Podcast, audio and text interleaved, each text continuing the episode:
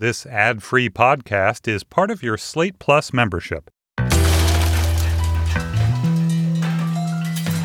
Dear Prudence. Dear Prudence. Dear Prudence. Dear Prudence. Dear Prudence. Dear Prudence. Dear Prudy. Do you think that I should contact him again? Help. Help. Thanks. Thanks. Thank you.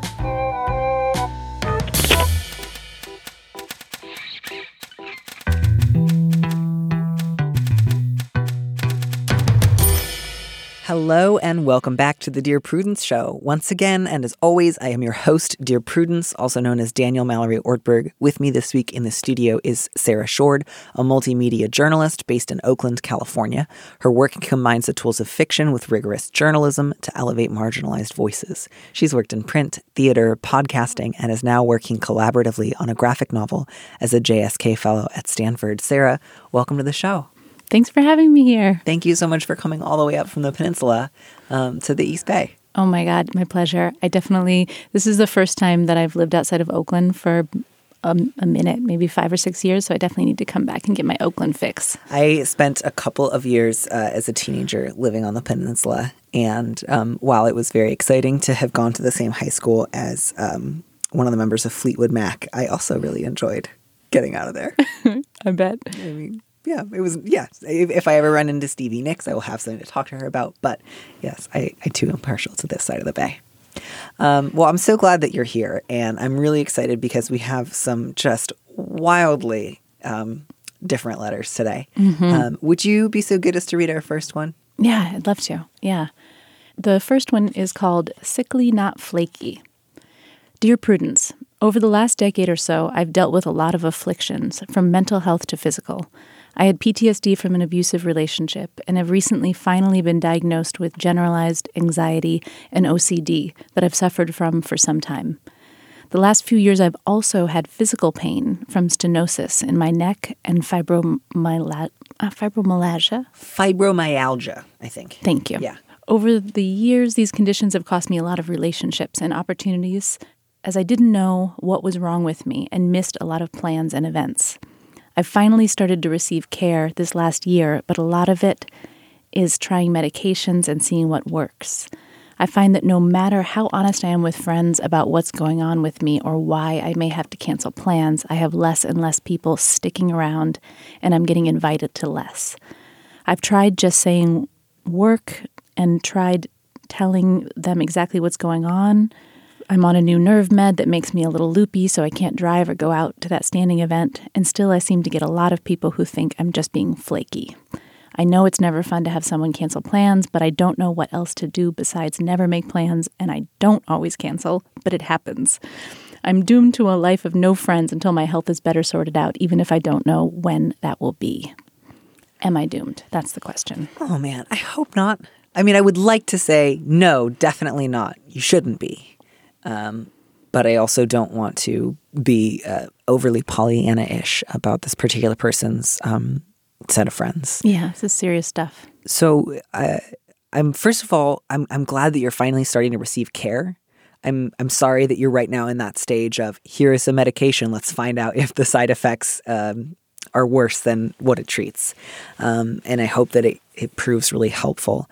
Um, you know, I want to kind of offer a combination of different kinds of advice. I want to say, you know, if you're up to it, maybe occasionally asking people to come over and hosting them at your house might be easier because then you can kind of control, um, you know, what time of day it's at and you don't have to stand up for a long time. You can just say, do you guys want to come over for like a kind of low key, you know, fill in the blank, drink tea and watch a movie or just catch up around the couch? Um, I, I hope that that would be helpful. But I also want to kind of address the fact that this letter writer has some friends who either don't know enough about kind of what's going on in the background or have a kind of walk it off approach of like big deal. So you're like racked with chronic pain, come to a concert anyways. Do you have any kind of more specific thoughts on that?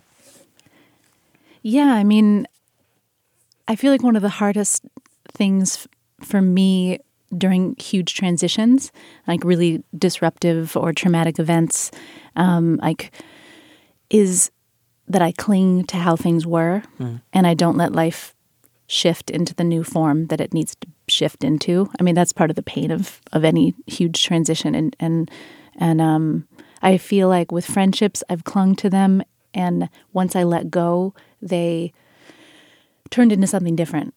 And some of them didn't, and some of them did, but sort of trusting that process that you actually are not in control of other people. You can only just do, sounds like this person is doing their best to be accountable and to be transparent and to communicate. And I feel like eventually people come around if you don't write them off, don't break, you know, any serious, like, don't, uh, what's the word? I don't know, just don't necessarily jump to this is not going to work or this is going to work, but try to try to let it be what it's going to be. Yeah. I do think the line that stood out to me the most was I find that no matter how off honest I am with friends about what's going on or why I may have to cancel plans, fewer people stick around. I get invited to fewer things. So I, I will say, as you deal with all the change that's coming in your life, do not waste, I think, too much time chasing down people who have made it clear they don't really care very much. Um, Or they can't. yeah, yeah, this- you know, in this moment, or they don't they don't have the skills. yeah, if, if somebody has all the information and they know that you've been suffering a lot, that you've only just been starting to receive treatment, that it's oftentimes you just have physical limitations that mean you cannot go out to a concert and they're still just sort of like ready to write you off, they are letting you know what they are able to give you. And so I would say don't spend too much time chasing them down. Certainly, if those were meaningful friendships and you need to take time to mourn them, do so. But um, maybe do one or two attempts with these people. Like again again kind of one on one just like i know the last couple of years i've had to cancel a lot of plans. It's been as you know because i've been in a lot of pain. I really miss seeing you. I would love for you to come over sometime in the next couple of weeks. Can we find a date when you can come by just for an hour Yeah, we'll yeah. eat a baked good we'll drink some tea it will be low key but what's important to me is just that i see you I love that. yeah, and, and hopefully some of your friends will say yes, absolutely, um, and you will be able to, even if you're just like on the couch. Um, I love that because you're like putting it out there and it's direct, and without putting it on other people. Yeah. Right. Or just getting caught up in in the anger because you need that energy for yourself. Right, um, and and I think that will give you an indication of like what are some friendships that you may be able to preserve or that will change with you as as you're going through this time in your life, and if there are people who are not attempting to meet you halfway, who are really dismissive, who are like, nope, you either come to me to this theme park or I don't see you. Let them go to the theme park and wish them the best. Um, and then maybe again, like I don't want to assign you friendship homework, but as you find some of these people pass out of your life, um, if there's any community in your town um, or area for people who suffer from, for example, fibromyalgia, which I know is um, a disease with like a, a profound online support group. Um, maybe look for people who who share your condition, who who have a sense of, you know, I also have days when I cannot do much besides just like stay alive, um, so that you can kind of develop support with other people who are going through the same thing. And I'm not saying like get rid of all your old friends and only talk to people who share your conditions, but um, it may feel really meaningful to spend time with people again, even if it's only occasionally over the phone or online, who who know what you're going through and don't just have to imagine it. Yep. I was going to say something similar actually that um yeah, finding other people that have gone through what you're you're going through specifically because no matter how hard people try that haven't, they're only going to be able to go so far. I mean, people have different skills when it comes to empathy. Um and some people blow me away. But when I was suffering with my worst PTSD, um, I spent a year in prison in solitary confinement, and nobody else understands what that's like. I mean, you absolutely have to find someone else who's lived it. Otherwise, you feel like um, you you just end up isolating yourself more and more. And I think that's always good for for anyone um, to have a number of different kinds of friendships, where no one particular group of people is totally responsible for, um, you know, sharing your experience or sharing your identity. But you're not also the only person you know who has experienced something. I think that's really useful. Yeah. Um, but yeah, so I, my hope is that you are not doomed to total isolation until or unless you are in perfect health. But I do also want to acknowledge um, that you know ableism is real.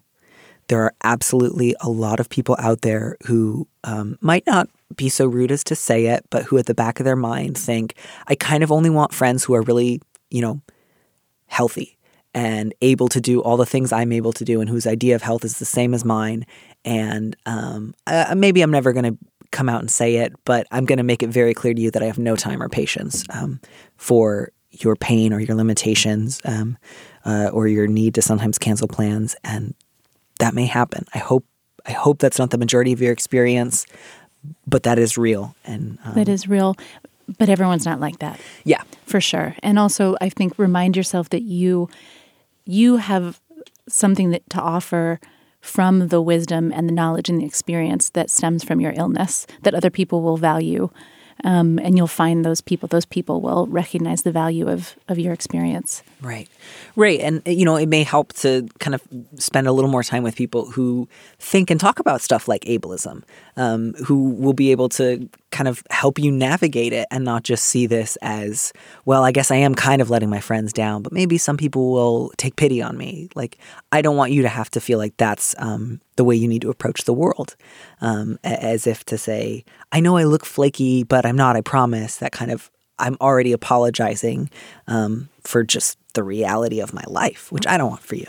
Also, we live in the Bay Area where almost everyone is flaky. It's one of the most annoying things about the Bay. Well, this is you know, Right, maybe is not the letter writer, but we do, yeah. But there's a difference between what she's talking about and flaky, Yeah. and and anyone who's you know um, a little bit observant and will know the difference. I don't think it's hard for me to imagine people that are putting that that label on her are wrong, and I kind of get the sense she might just be putting that label on herself. I don't, I don't know, but Yeah, that this fear of, doesn't sound like "Is flaky that me?" at Yeah. all. Yeah. Yeah, I don't think so either. So swinging very um, much from one end of this like pendulum to the other. Like this person, I'm like, I think you're being too hard on yourself. Don't worry uh, that you're doing something wrong. This next letter, um, not necessarily the letter writer themselves, but the situation. I think we can be a lot more rigorous here.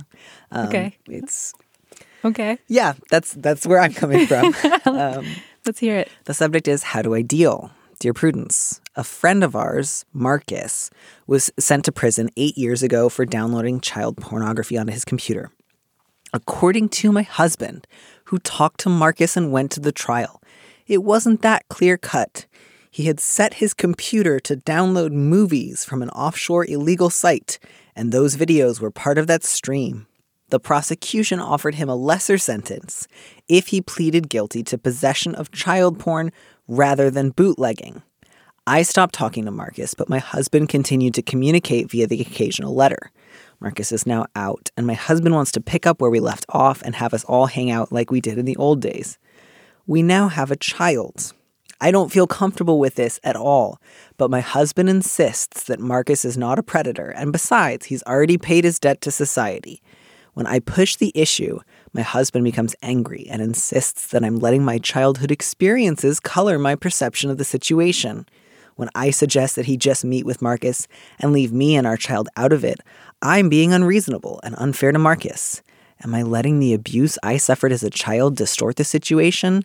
Am I out of line with not wanting to give Marcus a chance? How do I deal with this? Hmm. So, where I am coming from is Yeah. that at best, um, your husband is burying his head in the sand. At worst, your husband wants to help Marcus exploit children. This whole I went to the trial and I talked to him, and he says he was just downloading, you know, the Avengers, and some child porn accidentally got in there, and he was just holding it for a friend. It's not mine, I've never seen it before. And weirdly, there's this deal where you can get less prison time for child porn possession than bootlegging, so it was really just the most logical thing to do. And by the way, if he did do it, which he didn't because he was just trying to download movies, it was eight years ago, he's paid his debt to society, and I don't see why we can't all enjoy a nice lunch together with our child. Okay. That is bullshit from start to finish. That he is adding on top of that the fact that you were apparently abused sexually yourself as a child to suggest that you just can't see the situation clearly. This is grab your kid and leave the house bad.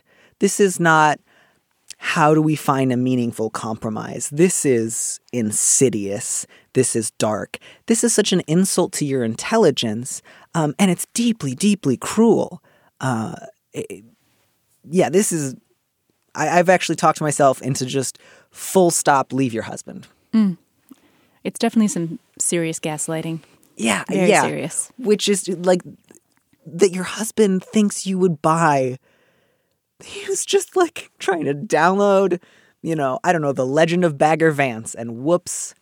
Sorry, I don't mean to sound so lighthearted about it, but no, it's just no, you don't sound lighthearted. Actually, it's such an insulting, obviously false expression. Um, and I just want you to know this letter writer, uh, Marcus got arrested because he was downloading child pornography. He did that on purpose. Um, they don't just like bundle that in with movies. Uh, you know, there is a good reason that they make it difficult to find because they don't want to get caught. You have to try to get it on purpose. I'm with you. Um, I'm with you definitely that this um, the writer is not out of line and not wanting to give Marcus a chance. She absolutely. I don't know. If, do we know the gender of this writer? I guess We, we, we're not 100% sure. I think Okay. it's probably safe to assume that the letter writer is a mother, but Okay. um, you know, Oh, right, yeah, right. could Mo- be. uh, mother, yeah. um, Okay, absolutely, they could be two guys, could be a non binary person. It's always good to bear that in mind. Sure, yeah. Um, so we, we'll use she, but we don't know. Um, I think that she definitely needs to respect her own needs in this relationship, um, or she needs her needs respected in this relationship. Um, I'm trying to um, figure out. I definitely, you know, how do I counterbalance your very clear and compassionate um, advice? Um, that's like I felt like that was the tenderest of tough love, which is beautiful, and I think it is what this this um, writer needs to hear, most likely.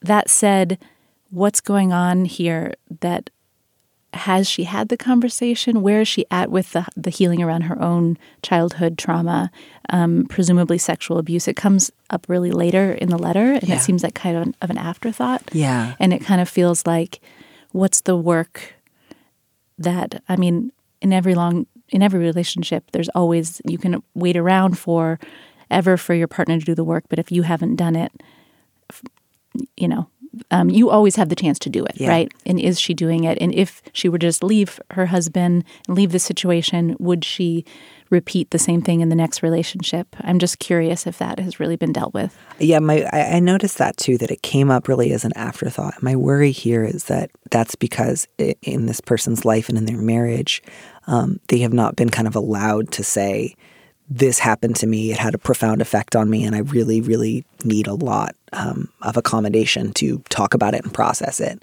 So, uh, part of me feels like you added that towards the end, letter writer, because you feel a little. Um, almost like in your marriage, you kind of have to apologize for having been traumatized as a child. Um, and I, again, that just worries me. That adds to the things I'm worried about. Um, and I hope that um, as you are able to get distance from this marriage and this person, um, you can uh, realize that having been um, harmed or assaulted or abused as a child does not, in fact, um, mean that you are incapable of seeing things clearly now. That anyone who would say or imply that to you um, is doing something really cruel and kind of compounding the damage you've already experienced. And I say damage, like not that you are damaged, but the the harm someone else, you know, did to you. Um, that that if if your husband is saying that now or implying that now, that that is. Um, like using your own abuse against you, and that's really awful. And uh, you know, just to be clear, I, I'm not saying that.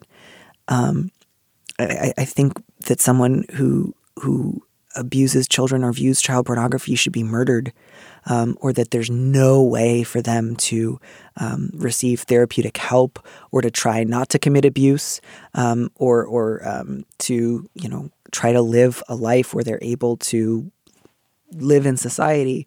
But I am saying that um, just casually going out to lunch once you get out of jail with some friends and their kid without ever having any kind of meaningful conversation where you acknowledge what you did and talk about exactly. you know how you're working to make amends and not cause harm and also acknowledging like i can do all the work in the world and people might still never want me around their children and that's good Yeah. um, you know, again, like making amends and trying to live a better, more meaningful life does not mean you get back all the things you used to have. Yeah. So, you know, everything else aside, if that's your husband idea of paying your debt to society is say, well, I never did it. I was actually just bootlegging. But now that I'm out of jail, let's all grab lunch and why not bring your kid? That's not paying your debt to society, Right. even a little bit. I also just want to really celebrate the letter writer for making the boundaries that she has made around this. Um, it shows that that she is taking care of herself. Yeah. And and that's amazing. And Yeah. and and she needs her her partner to meet her on the bridge with that. Yeah. So if your partner is saying, you should feel comfortable with this, I'm actually angry about you for asking questions. Um, by the way, the fact that you were abused as a child means that you're just like overly sensitive now. These are just the biggest, reddest possible flags I can imagine. This is a man who, again, at best, um, is not going to be helpful to you in dealing with your trauma and doesn't really um, have an idea of what making an amends looks like. And at worst, he's angry at you because he wants to get Marcus access to your child. Um, and like to me, this it would not shock me if your husband um, was involved somehow. Like this anger that you don't want to bring your kid around to a guy who went to jail for child pornography. Why would you be angry about that unless you? Yeah, this is not okay. This is not like um, agree to disagree. Um, this is scary, and you got to get out of here. I, that's that's that's my take on it, at least. Um, and I'm so so so sorry. This must feel terrifying and bewildering, and especially because part of you already feels like, am I taking this too far? Am I out of line? And I'm saying, no, you should react even bigger and go away from him. I, I imagine at least part of you might think like that seems like too much, right? I'd be overreacting for sure then, but um, you know, your gut is telling you the right thing here. You're uncomfortable with the right things here, and anyone who is trying to tell you not to um, be nervous is um, trying to shut down your very reasonable defenses for reasons that I think must be sinister. And I'm so sorry, and I hope you can go somewhere else tonight. I guess I, the only thing I want to add is from you know based on this one paragraph, we don't know, you know, we don't we can't unpack fully what the husband's issues are here too. Seems I, I agree that this is a, a huge red light that like there is a seriously unhealthy thing going on in this relationship. Um, but you know, take some space, seek outside help and perspective, take a few deep breaths. I mean, having a child with someone is a big deal. Um, and I can understand it. I feel like this person definitely needs to get out of this this um, small world Yes. that she's in and Yeah. get some help from the outside. Absolutely. I think that's really helpful too, because I don't want you to feel like you've got to just like bolt in the middle of the night. Tell other people in your life, um, tell people whose judgment you trust, tell people who you know have your and your child's interests at heart. Ask for support in holding this line. Um, and if your husband cannot come around to that, then then that's going to be okay. My child's safety comes before anything else. Um, and I want just like safety and wellness for you. I don't want you to be in a relationship with somebody who who throws your own abuse in your face. I just I, I wish you the best, and I'm just rooting for you and for your kid. Yeah. We wish you the best. Yeah. So uh, this next letter, um, I think is it's your read, right? Yes. Thank you. I uh, for some reason every time I forget, even though You it's get so very simple. up. It's literally just like Yeah. one person going back and forth, and I'm always like, I have no idea what I just read.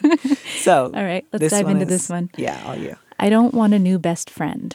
Dear Prudence, I'm a straight woman and recently went to a music event and met a person who was male presenting and introduced himself with a male name. We flirted, exchanged numbers, and after some fun conversations, arranged to go out for a drink. I thought our date was going really well, but was surprised after a few hours when she told me that she was starting to transition to female. I was surprised, but I congratulated her and asked her if she needed any support. She said she was having a hard time making friends in our southern town, so I invited her to a happy hour group I sometimes attend that's very friendly and accepting. We'd been talking about music and politics, but after that, she just wanted to know where I got my nails done and my hair cut. At this point, while I'd been willing to go into work a little tired the next day from a great date, I felt a bit deflated and was ready to go home. Since then, she texts me constantly, 25 to 30 messages a day, asking what I'm doing or having for lunch, sending me pictures of her friends, pets, and gets hurt if I don't text back right away, even if I'm working. She said that she wants to model her, herself as a woman after me, which makes me very uncomfortable. I don't really know her. I don't want to be transphobic, and I don't think I am. But how much do I owe this woman I just met? I'm genuinely happy for her, but we clearly want different things. She's mentioned she suffers from anxiety and imposter syndrome, and I don't want to make things harder for her. But I don't treat any of my friends the way she treats me. If she were a guy I was dating, I'd have no trouble ending things. Also, I'd been interested when she wanted to talk about opera and travel and food and other common interests. The person that I know now sent me more than 20 text messages today about how short, too short, is for a skirt. My own reply, wear what makes you comfortable. Am I being transphobic on some level? Do I owe this stranger a friendship because she chose me to tell this huge news to? Am I feeling latent sour grapes for feeling rejected? Is there a kind of way to say, please don't act like we're best friends when we just met? Wow. Yeah. Um, you know, there's a couple of questions all jumped together at the end, or jumbled together rather. And just like as a sort of um, like bird's eye view before we dive into the rest of it, I'll just say, um, you know, uh, no, it's not transphobic not to be best friends with somebody who wants to be really good friends with you. Um, no, you don't owe her a friendship just because she communicated a lot of intimate information to you pretty quickly. Um, uh, are you feeling latent sour grapes for feeling rejected? Probably a little, and that's fine. Um, you know, maybe sour grapes is too strong a word. Um, it's okay if somebody you thought you were going to go out with um, does not want to go out with you and instead wants a really different kind of relationship with you to feel a little deflated. That makes total sense to me. Um, you are allowed to feel that way, um, and that is allowed, frankly, to like dictate some of your reaction now. Um, don't feel like you um, are just that your job is to not acknowledge your own romantic disappointment. That's you. You there is space for that here. Um, so yeah, that's my general take. Um, but I, I, feel like the last couple I like did a long, long monologues. I'd love to hear a little bit about what you were thinking on this one. Oh man, I love your monologues. Um, no, I I think that one sentence, um, that question about am I feeling latent sour grapes for feeling rejected, shows some self awareness um, from the writer that I appreciate very much. That she's really working hard to see this from different angles, and um, you know, um, kudos to to this writer for that. Um, I don't know. I just feel like I spent a lot of time in my life, particularly my 20s and much of my 30s. I just turned 40 this year. Happy trying, birthday. Thank you. Um, I've always known that my 40s were going to be my best decade. I don't know how or why. I just, but I think I was right. Um, I've just spent so much time in my life trying to be something for someone else that I thought they wanted me to be. Um, and I feel like other people, um, you know, just be, you can't be something. You can't be the kind of friend that someone else needs you to be if it's not the kind of friend that you need to be for that in this particular moment in your life. I mean, relationships can be something that is uh, always growing, have a lot of ease in it. Relationships can be so many things when they're not forced and when you're not telling yourself what I am is not good enough because it's not what this person thinks I should be. So it just feels like one of those situations. It doesn't feel like a good match. Then it's not the the timing may be off. It's not it doesn't feel mutually beneficial. And um, and I think that this writer probably has this the um, ability to to be very honest and compassionate about her, um, you know, her inability to to to be in solidarity and be present and be the person that this person needs. Yeah. And so I think there's you know, there's two fears. The first fear is is setting limits with a trans person transphobic? And the answer to that, you know, is just no. As long as you are being kind um, and and and you're not like doing something like arbitrary or cruel, um, absolutely not. And then the other one is this sort of sense of, um, you know, since I would have been interested in like um, getting to know this person, had it been like a bunch of heterosexual dates, have I somehow um, am I obligated to want to be somebody's like gal pal? And I'm so sorry for using the expression gal pal. I know that that's um, a goofy expression, but um, those are two different kinds of relationships, and it's fine that you don't want to do that. Um, and I think you, one of the things that you need to say um, is just exactly what you've said to us, which is just, um, I'm really excited for you. I'm not available to, you know, be really really close or to like shepherd you through a lot of the maybe not the language shepherd um, but like to offer a lot of advice or feedback about clothes and style. And it feels a little much that you want to model yourself after me. So I, I hope that goes well. I'm, I'm glad that i have been useful to you um, but i'm not going to be able to text a lot um, and, and i think you just need to say that. And i think that will be good for her because you know eh, I, I, I do also feel you know sympathy for her because one of the things that she is experiencing now um, for the first time is like open female socialization like um, you know like a, a, a lot of women got to go through the like how short is too short of a skirt phase in junior high uh, when everyone Yep. was kind of doing it at the same Yep. time and there wasn't this sense of why haven't you figured this out already um, and for her um, she she hasn't been able to do so openly yet um, again, that doesn't obligate you to be part of it for her. But I just think like if you feel a little exhausted of like just wear what makes you happy, you know, just bear in mind this is kind of the first time she's. It sounds like the first time she's been letting herself talk about this with other women. Um, again, doesn't mean you have to have that conversation with her, um, but it might just be helpful as you set that limit and thinking like. I really want her to find that. She deserves time and space to be able to do that. She, in a lot of ways, missed out on that um, at a time when I got to do so openly. So, um, yeah, Yeah. but but just tell her that and just say that, and um, you know, you say it all really well here, and just again, she will have to find out ways to deal with her anxiety. She will have to find ways to temper her enthusiasm and excitement with also reading signals from other people in terms of what they're able to give her. Um, and so setting a limit now is not hurting her at all. No. Oh my God. Yeah. No, definitely not. And you know, the the writer feels I feel a, a kind of excitement about this relationship on some level. Mm-hmm. Maybe not the way it's going, but I'd encourage the writer to check in with themselves and ask, is there something, is there a way that I could ask for what I need in this relationship? That this that, that it could work for me in some capacity. Right. Maybe not. Maybe the gut says no. This is always going to be something where I'm being asked to text 20 or 30 times a day and I absolutely can't do that and don't want to do that. But is this a person you want to have coffee with once once a week? Um, and does that actually feel good to you? Like that's going to feed you? Or a couple times a year if once a week is too much. Uh, you know, Or maybe not at all. And that's perfectly fine. It's actually better than committing to once or twice a year if that doesn't feel good. I just feel like partially what dating, like what's fun about dating, and I'm, I'm actually channeling one of my best friends right now, um, channeling Bessa, um, that because I was in an 11 year relationship and I've been dating for the last three years, and Bessa's always reminding me, like, this is like supposed to be fun for you. This is Yeah. about you, right? Yeah.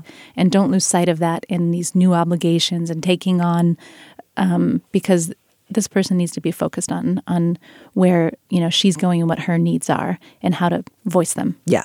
Um, so uh, hundred percent, especially if she's getting hurt when you don't text back right away. Again, that doesn't mean you have to be really like cold in order to set up a boundary, but just just be very clear. Like I am not going to be able to do that, um, and it's it makes me uncomfortable when you text me a lot at work and then get hurt when I don't respond right away. Um, and I just cannot be your as flattered as I am. I cannot be um, your best friend, um, and I'm not available to like be a role model. Um, and that is again, you can say that kindly, you can say that respectfully, you can say that in a way that's not like cruel or like, you know, you should feel terrible for being enthusiastic, but you know, it's all really okay to like not want somebody to say, I'm patterning myself after you and I'm texting you all these pictures of my pets. Like, I, I both get where she's coming from, and it's also really okay for you to say this is too much. Yeah, definitely. Um, and that's fine. And if it hurts her feelings, that is okay. Um, you can, she will be okay. It will eventually be a story that she can kind of look back on and say, like, oh, I remember early transition. Uh, I was going through a lot. I was Yeah, really yeah. excited. I had a little trouble figuring out um, how to relate to people in different ways, and that was a that was an important lesson to learn. Yep. Yep. But go for I it. I think this is going to work out. I think it's going to eventually be, it will be much better than if you kind of um, half heartedly text her back for the next year or two while always secretly feeling like, Resentful. yeah, I didn't really want this put upon. friendship. Like she wants it and more than I do. Uh, that's not going to be good for either of you. So, yeah, there we go. All right. Uh, moving on to uh, again, these are two kind of like sweet problems in a row of like everyone's doing their best and Yes, trying to figure it yes, out. And, yeah. and I have reason to believe that people will continue to do better. You So walk away from this feeling good about what you did, not taking, not take on how the other person deals with their part of it, because you can just feel super good about exactly how you responded. Exactly. So the subject is good sex. Great. I'm so glad. We're done. Yeah. Um, dear Prudence, I've been with my partner for nearly 11 years. Before him, I was somewhat promiscuous.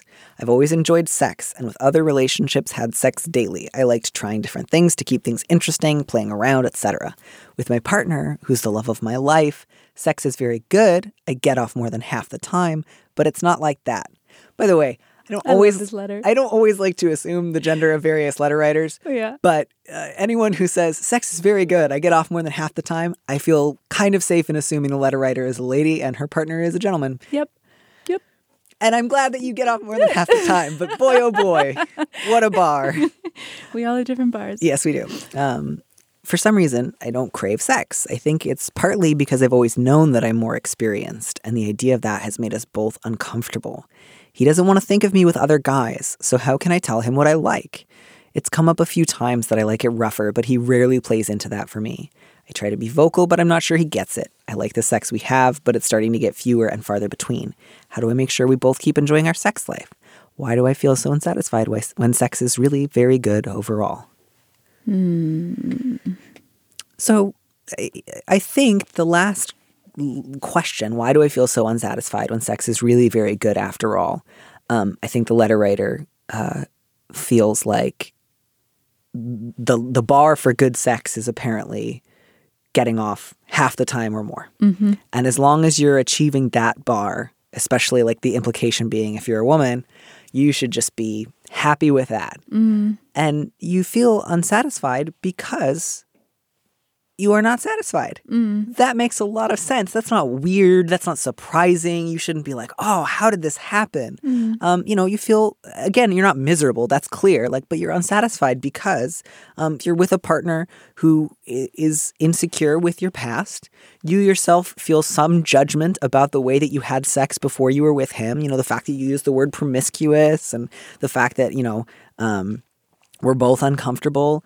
Um, and then the fact that you've tried to drop hints about what you want and he has not picked up on that, it makes a ton of sense that you're uncomfortable. Mm, that mm. doesn't mean you have to, you know, throw your partner away or that you're doomed to a life of worse and worse and less frequent sex. I just mm-hmm. want you to mostly don't don't act as if this is so weird. I should be doing better with this. Mm. I should be grateful for what I have. I'm just being picky. Mm-hmm. It makes a ton of sense that you want something different than what you're experiencing right now. Yeah, yeah. Um, it does make sense, and you know, I also want to say that um, for I mean, getting off is not the only important thing about sex, and you know, I don't want I didn't want to come across as being kind of like, oh, well, if that's that's a low bar to set. I actually think that um, this person is talking about a very rich inner sexual world that sh- that um, they they have, and they can't share all of it with their partner. Yeah. Um, to me, this is a perfect example of an argument for polyamory. Um, but that is often not an option for people, and I don't want to put that that option onto this person. Especially if the letter writer's partner is already troubled at the thought of her being with people in the past. Yeah. My guess is trying to add them in the present. Yeah, but I guess where I'm going with that, and you know, polyamory doesn't necessarily mean s- sleeping with different partners. Um, polyamory, by a de- by a different definition, is think about how you can get your needs met outside of your relationship, right? Because I think one of the across the board most limiting things about relationships is you start to just if this need's not being met, it's my partner's fault. My partner has to change, or it's just never going to be met at all. As if there aren't other avenues, um, you know, pornography, um, writing. Maybe there's a, a, a level of of that that desire for a different kind of sex being satisfied in a different way. Um, the other thing I wanted to say is that to me, there feels I detect some shame in the writer's voice Definitely. um, around her own promiscuity. It sounds like she had a sexually empowering life and lifestyle before this relationship, um, and she's happy with a lot of the things that this relationship has to offer. And it's hard to give up that freedom and that part of herself that was alive before. And, you know, let's be real. I, I think that relationships are, I mean, every door you close, every door you open, you close another, I think is one. There's always some things that your relationship is not going to provide that, or it's a different state of being, right? You can't, um, there's always, I feel like, a gain and a loss and a, a change, right? It's a big shift. Um, but I guess I just want to say that she can look into this shame a little deeper and and be more curious about it.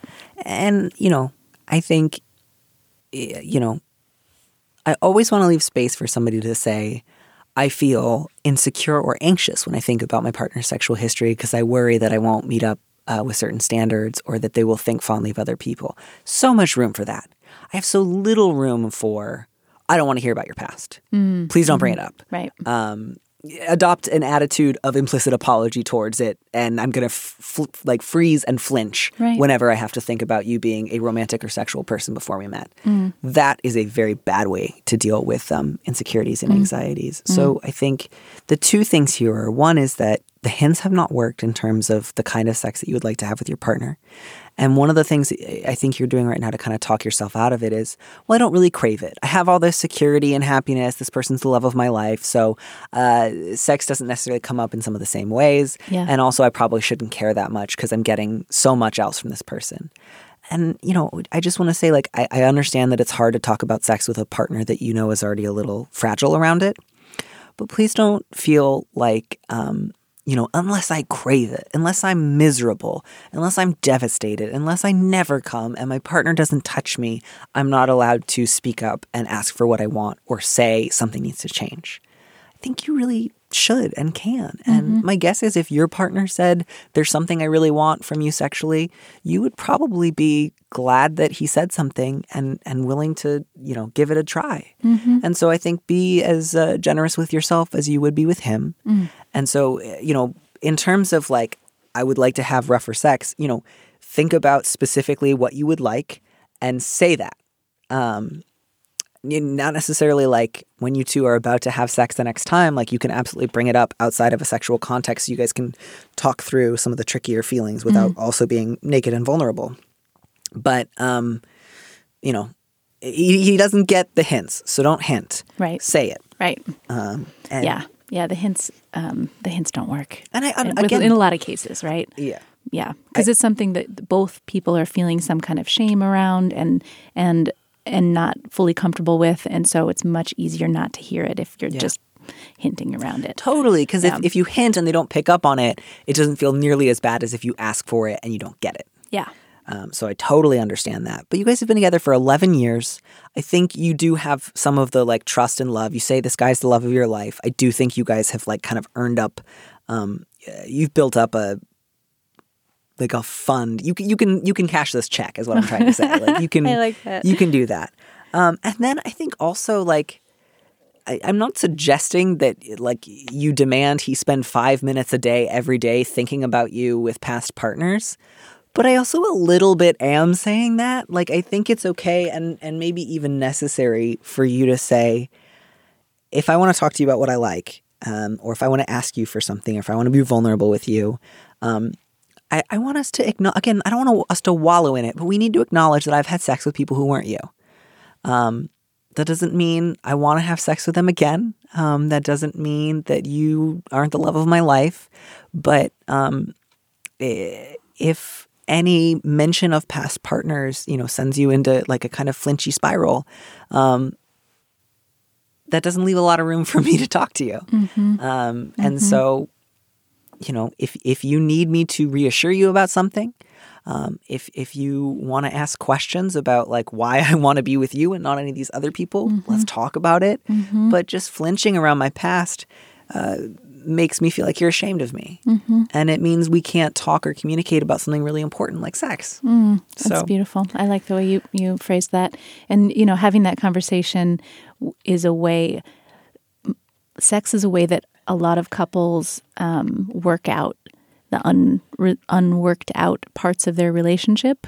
I've I've definitely noticed that a lot. The Uh-huh. thing that you're not talking about plays out in you know in in the bedroom, and so there may be a just an opportunity there for increased intimacy and and, and empathy and closeness. Yeah, yeah. No, like part of me is like, how can you guys incorporate this into your sex life? How do you bring up like fear, insecurity, and humiliation in such a way that this can just become a scenario?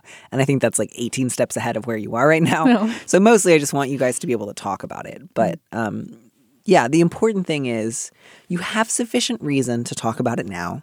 You don't have to wait until you're miserable. Um, you don't have to feel grateful that you get off more than half the time that you have sex with your partner, um, and so you you don't get to ask for more. Um, you know, you're not uh, you're not cause you're not complaining without cause. And and you also sound like you are being very generous towards him. You don't sound like you're mad or think he's a jerk or like ready to walk on this. You just want to find different ways to talk about it and i think you deserve it. So you feel unsatisfied because you're in an, an unsatisfying situation. That doesn't mean your whole relationship's unsatisfying. Right. all right next one's all you. Okay. Old pictures, new wife. When I was young, I traveled extensively with my brother and his first wife, who was my dear friend. She died unexpectedly five years into their marriage. My brother is engaged for the third time. Marriage number two ended after two years with a daughter. I want to be happy for my brother, but his new fiance royally informed me that the travel pictures were offensive to her. I need to strip them off my walls if I ever want my brother to visit my home again. I was undermining her future marriage. I don't know how to respond to this. My first instinct to tell her to stuff it, but I'm afraid to alienate my brother. He's crazy about her. Family gatherings tend to gather at my home since our mother died. I have these pictures of the three of us up on my walls. They've been up for more than 20 years.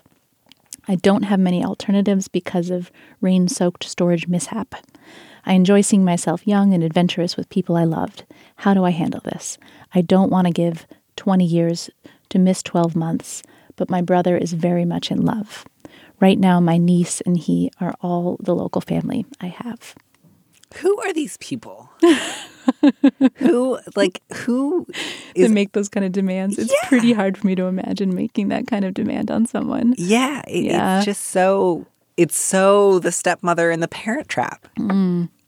And just like you are not threat. Like you, you do not face an actual threat in your boyfriend's siblings. Like they're not even in the house you're sharing with your boyfriend. Mm-hmm. Um, I mean, yeah, I guess I, I'm going to go ahead and say I do not believe that you should take these pictures down.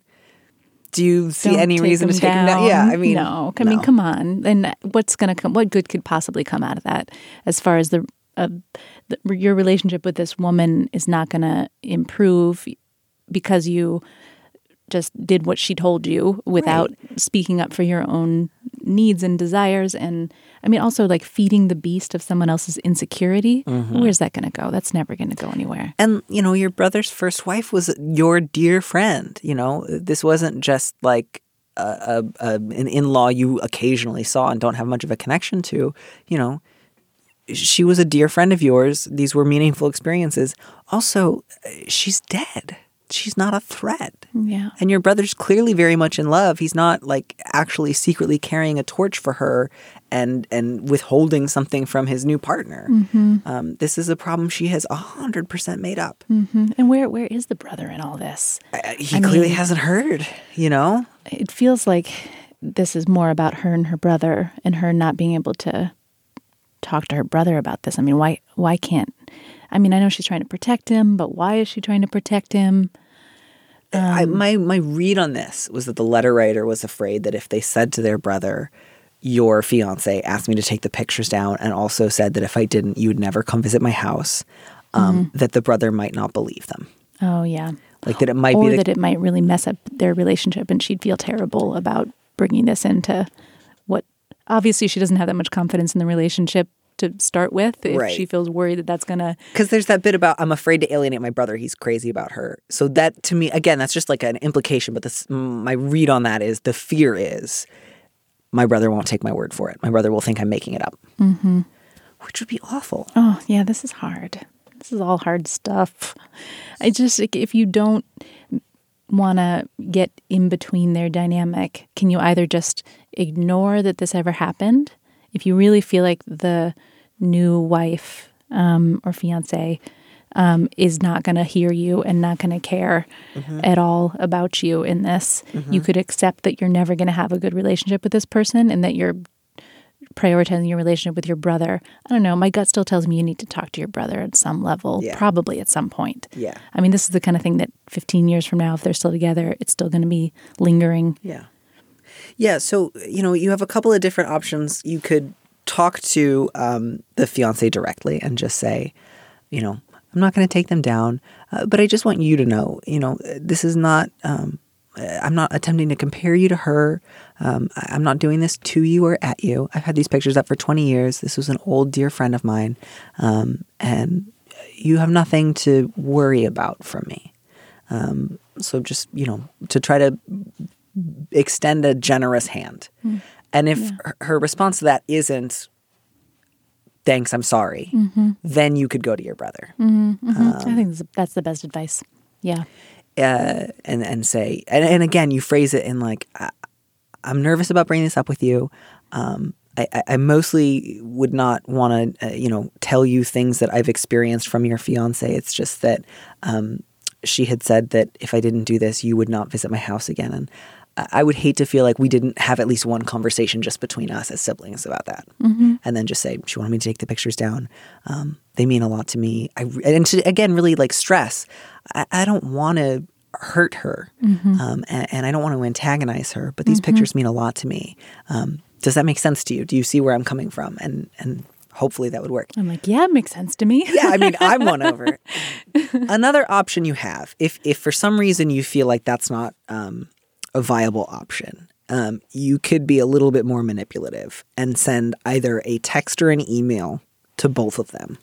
Um, or, or just talk to them the next time you see them in person, but some way that communicates with them both in real time, and then just say, you know, Sophie, I've thought about your request, um, and while I would hate the thought of you guys not visiting my house, the pictures um, from you know Derek's first marriage really mean a lot to me, um, and I, I hope you understand that my keeping them up um, is not in any way a reflection on you. But I, I I can't honor your request. Um, I cannot take them down, um, and I hope that you will reconsider. Um, your promise that you will never visit the house if I don't, which is just a real piece of shit move. But uh, you know, at least it's very like you get to set the terms, you get to look reasonable. Your brother gets to watch her reaction to that in real time and see what her version of the story is. Um, but that's a little more of a high conflict route. That's my head. Yeah, that's my head in like the the Parent Trap version. Okay. Yeah. Okay. No, I feel like your first advice, because it's giving both of them the benefit of the doubt and giving them an opportunity to, you know, rise to the occasion, to be adults. Mm-hmm. Um, and, and, you know, a, a lot of times people surprise me when I do that. Yeah. You know, once I got in the habit of, of making, taking the time and taking the risk and doing the scary thing, I've often been wonderfully surprised. Yeah. So I do think the the second suggestion is probably you, you will be more likely to get a high conflict response out of her because she will feel put on the spot and exposed. Because there's Yeah. a reason she said that to you in private. Yeah. Um, she wanted to make sure that your brother didn't hear her say that because either she wouldn't make the request in front of him or she would frame it super differently. That said, you know, I don't know how manipulative this fiance is. She sounds like someone who's difficult, Yeah. you know? Yeah. Um, And so, as part of that conversation, in order to kind of protect yourself in a way and rem- just remind her, like, I'm coming to you and I'm not going to my brother.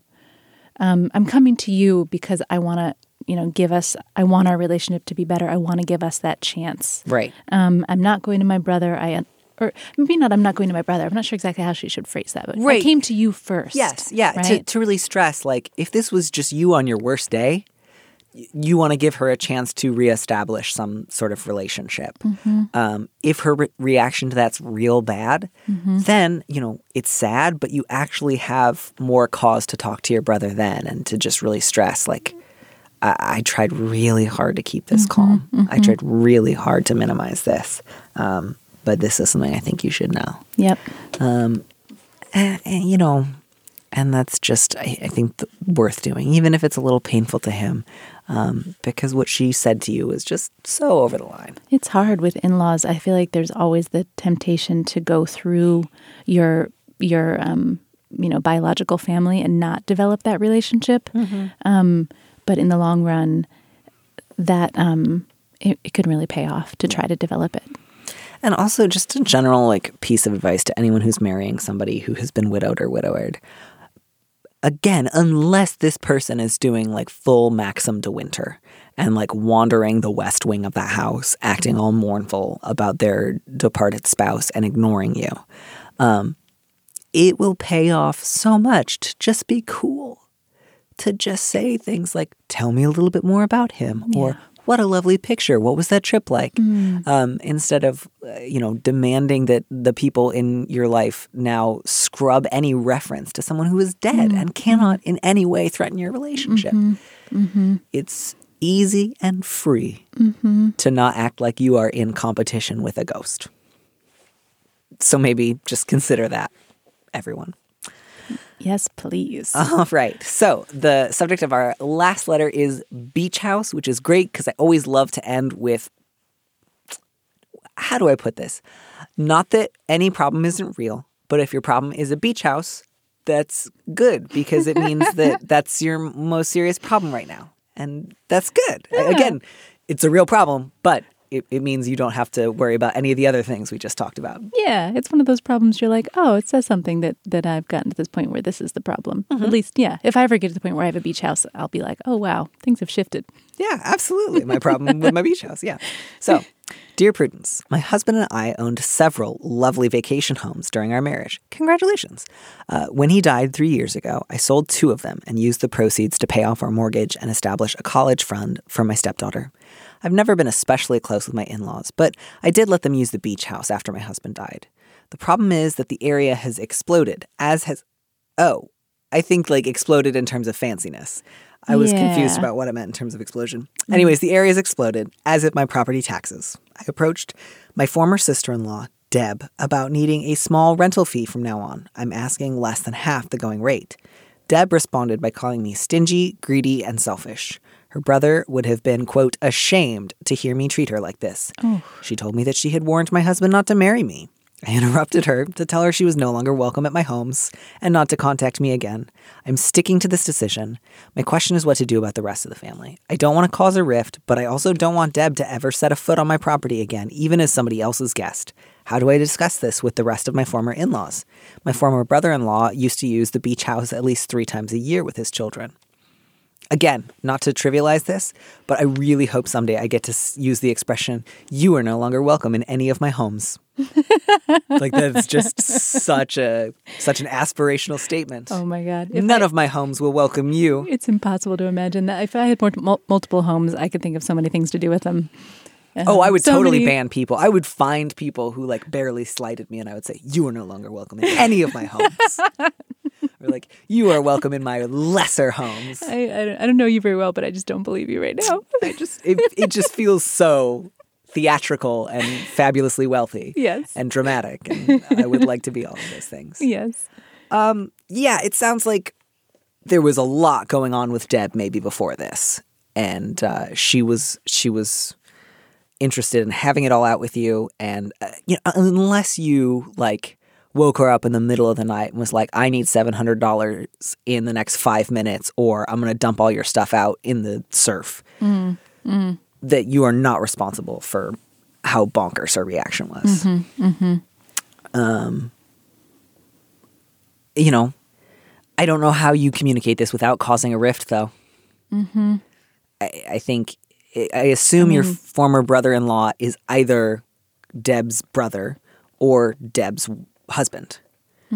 So, if uh, either way, if he normally vacations with her and you say from now on you can only use the house if you don't bring her with you, and again, then that would also mean you'd have to like keep tabs on him because if you think there's a chance he would bring her anyways, then you now have the job of like monitoring him, and you have to ask if you want to do that. Um, he may decline to use the house again, and that might be for the best. Maybe you don't want to have much of a relationship with any of these people going forward. It doesn't seem like the writer does. I mean, these are kind of, I mean, I'm not sure if I agree with the writer's choices in the first place to charge um, her her deceased um, husband's partner's um, No, her- family. yeah, her. Oh, yeah, I see what yeah, you mean. Yeah, yeah, yeah. Um, but you know, that's her her choice, their choice, um, and they're sticking to it. So whether or not I agree with that decision, it feels kind of like from based on this letter that they're not really interested in, in maintaining these relationships or they're not that strong. I'm I'm wondering if at some point, I, I mean, their partner died three years ago. I'm wondering if at some point that might change. If they're, I, I would just ask the writer to check in with themselves about how important these relationships are and whether they're going to later regret burning these bridges. Yeah. Yeah, because I, I also do think, uh, like, I often see people, um, their family relationships just blow up over often like a relatively small amount of money. And I don't mean that there's like some universal small amount of money, but it seems like to them.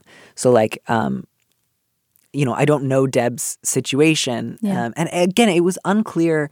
Um, you say the brother-in-law uses the beach house a couple times a year. It's unclear to me if Deb like lives there or if she just uses it sometimes as a rental. So I guess part of my curiosity is like No, she doesn't live there. Right? rent. Well, I saw the rental fee. I, I don't know. It was just unclear. Yeah. Um, yeah. so like again, I, I I know that you may not have been prepared to start paying a lot more on property taxes, but I'm kind of curious, like if you have multiple homes and Deb has not been able to pay like market rate for a rental on a month to month basis, you know, are you putting her in, a hard position? Again, I'm I'm not saying that it is your job to put her up forever, but I'm just wondering if there's a little room here to kind of ask did I give her as much warning as I could? Um, is she somebody who makes comparatively so much less than me and is struggling, and I'm doing comparatively a lot better? Was there another way I could have approached this with her? Um, or is there a way I can extend some compassion to her, even though what she said to you was genuinely shitty?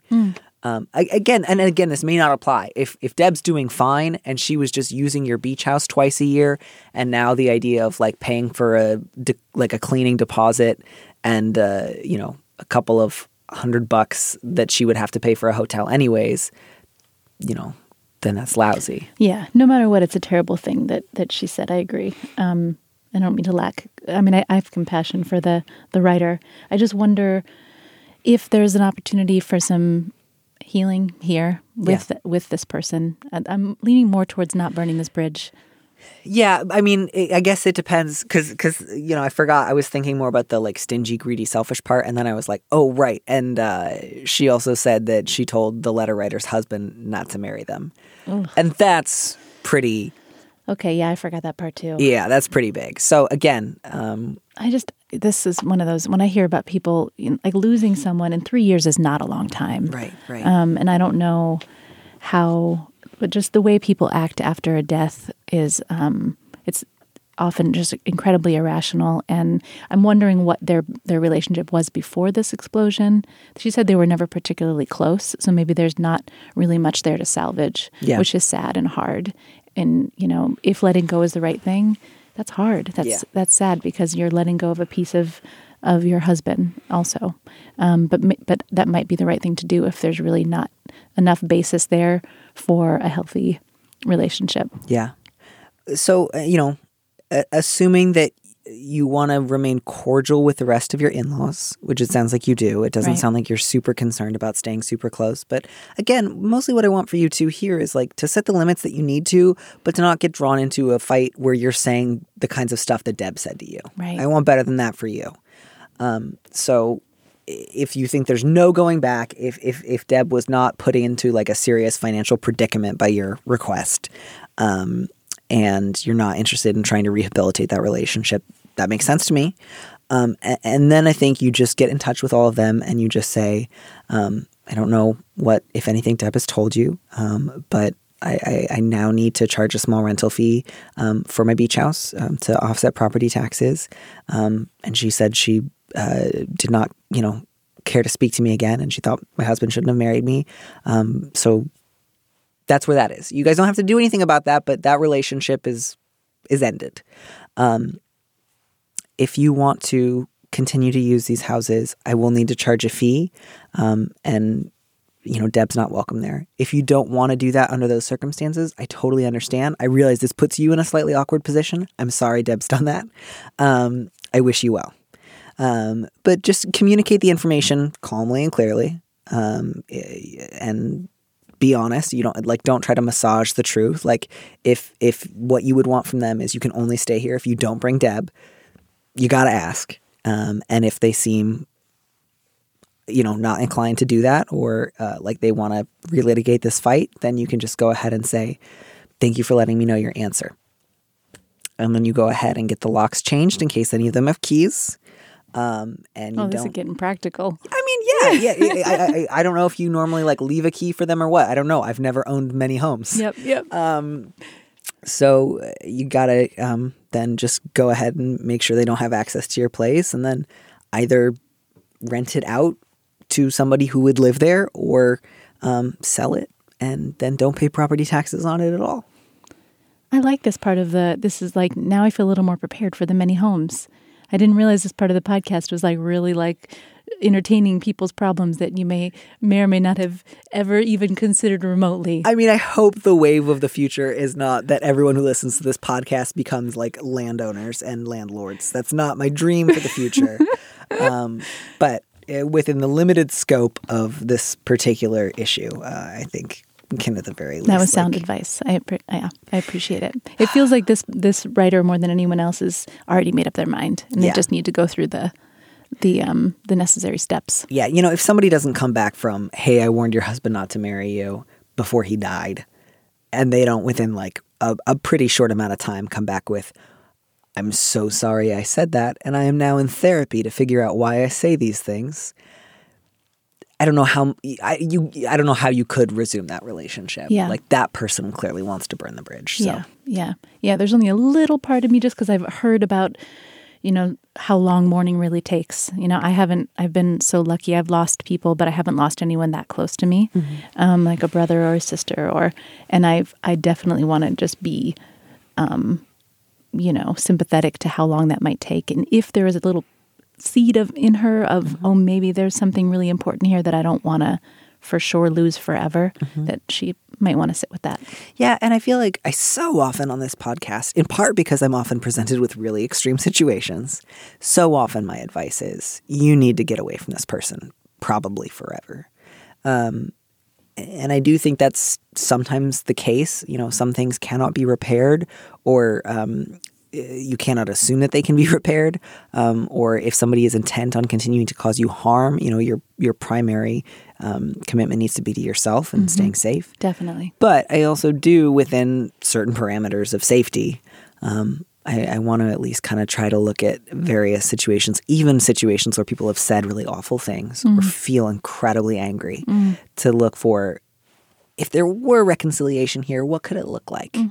And again, even if with Deb you guys never talk again, um, whatever um, an internal healing for you would look like, just in terms of um, I don't want to run into Deb myself, but I wish for her in general the sort of things that I wish for me in terms of safety, security, love, honesty, whatever. And again, I feel like a real hippie saying all this, sitting around in my jean jacket. Um, but I, I, I do hope for that, even if the two of you do not in this life uh, end up interacting again. Um, there's a sort of like orientation of the heart that we can always try to work on. And again, doesn't mean everybody has to be forgiven um, or, or brought back into your life, but I want to make a little space for options besides just never talk to them again. Next question, please. Just so you know, I've definitely burned bridges. oh, so have I. Some of which I regret, but I burned that bridge, so Yeah. it's on fire. Yeah. Or it's ash. What's done is done. I uh, definitely have bridges that I'm like, whoa, that was a fun bridge to burn. I burn it again. Yes. I yeah. Some of those were like, yep, A plus would burn again. And some of those are like, man, I wish I could make it right. And, you know, someone else is like, too bad, you can't. Mm-hmm. And, you know, then you have to figure out how do I live my life in such a way where I can live with myself, um, but also where I try to um, respect that the fact that this person does not want me to go apologize to them. And that's hard because a lot of times when we want someone not to be mad at us, that's way more important than actually making a real change.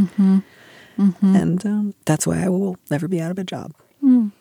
Sarah, thank you so much for coming on the show. You're so welcome. I like that I implied that just because people will always have problems, I personally will always be employed as Dear Prudence. Yeah, way to bring it back to yourself. Yeah, that was a neat little hat trick I did there. Um, thank you so much for coming on the show. Have a fabulous rest of the day. Uh, I enjoyed it very much. I will. Thanks for listening to Dear Prudence. Our producer is Phil Surkis. Our theme music was composed by Robin Hilton, and production assistance was by Taylor Simmons. Don't miss an episode of the show. Head to slate.com slash Dear Prudence to subscribe. And remember, you can always hear more Prudence by joining Slate Plus. Go to slate.com slash prudiepod to sign up. If you want me to answer your question, call me and leave a message at 401 371 DEAR, that's 3327, and you might hear your answer on an episode of the show. You don't have to use your real name or location, and at your request, we can even alter the sound of your voice. Keep it short, 30 seconds a minute tops. Thanks for listening.